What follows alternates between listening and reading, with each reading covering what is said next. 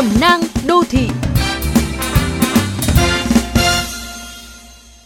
Các bạn thân mến, trẻ em là để yêu thương, chăm sóc, để được hưởng những gì tốt đẹp nhất mà thế giới dành cho.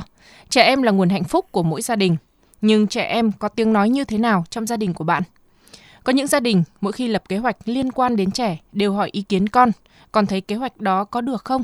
Con muốn làm theo cách nào? Hoặc khi có biến cố xảy ra, trẻ em luôn được hỏi han ân cần xem con đang cảm thấy thế nào, bố mẹ có thể giúp gì cho con.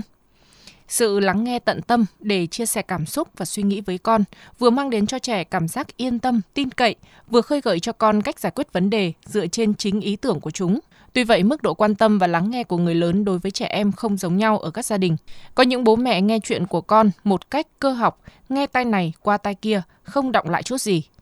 Có bố mẹ đang nói chuyện mà trẻ con đặt câu hỏi bất ngờ thì thường lơ đi hoặc thậm chí là nổi cáu. Trong khi bạn hoàn toàn có thể dừng lại một giây hướng về con và xin khất câu trả lời trong giây lát. Với những ý tưởng mang tính phát hiện của trẻ, người lớn thường nghĩ rằng nó thật viển vông mà không nghĩ rằng rất nhiều ý tưởng có giá trị. Được lắng nghe và được tôn trọng ý kiến, đó là những quyền rất quan trọng của trẻ em, mà với cách tiếp cận đã cũ, nhiều phụ huynh chưa nhận thấy hoặc chưa thực sự quan tâm thực hiện.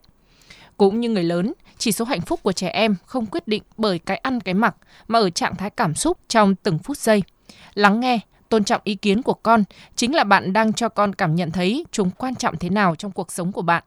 Đó cũng là cách bạn trao cho con sự tự tin để tự lập trong cuộc sống của mình từ những việc làm nhỏ nhất.